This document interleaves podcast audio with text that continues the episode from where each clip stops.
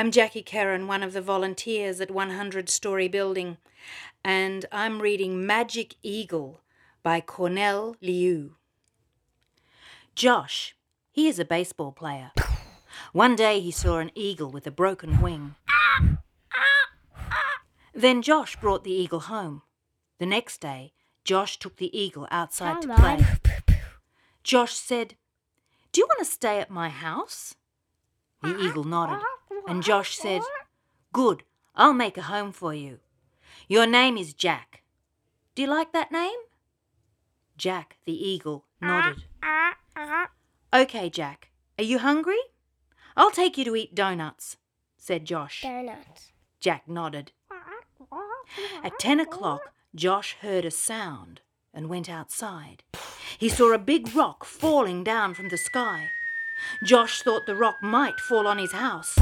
Josh ran into his house to get Jack.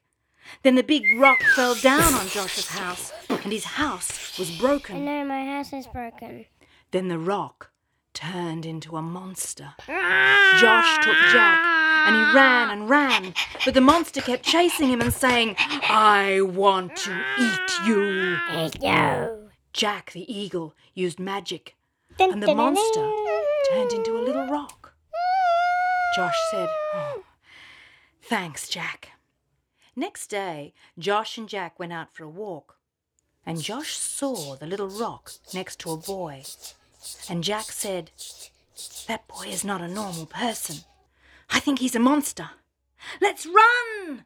Then Josh and Jack ran away. The next day, Josh woke up, and Josh called Jack, and Josh said, It's time to wake up and eat the breakfast. And then Josh and Jack went out for a walk, and they saw a factory. Jack said, I know what's in this factory. It's got power, and it's very strong. Let's go in. Okay, said Josh. And Josh and Jack went in. Creak. Josh said, It's very dark. Said Jack. We need to get the power, and then we can beat the little boy. Okay then, said Josh.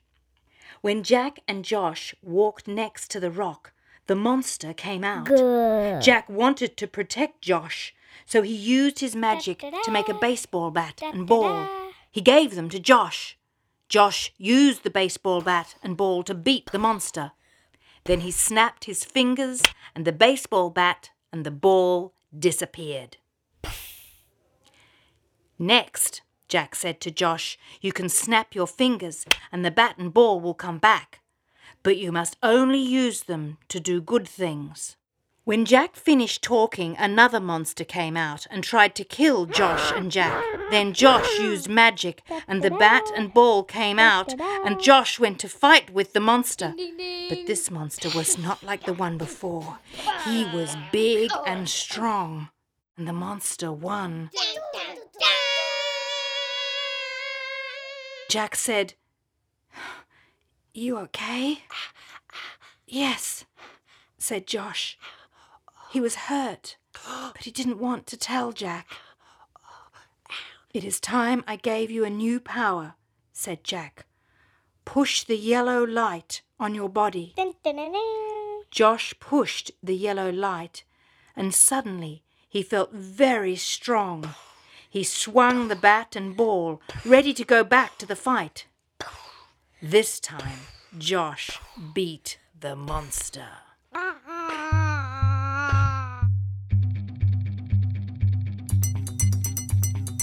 One Hundred SBFM is produced by me, Stephanie Brotchie, in collaboration with the young writers, staff, and volunteers at 100 Story Building in Melbourne's Inner West. The story you just heard was written by a young writer and read by an old person.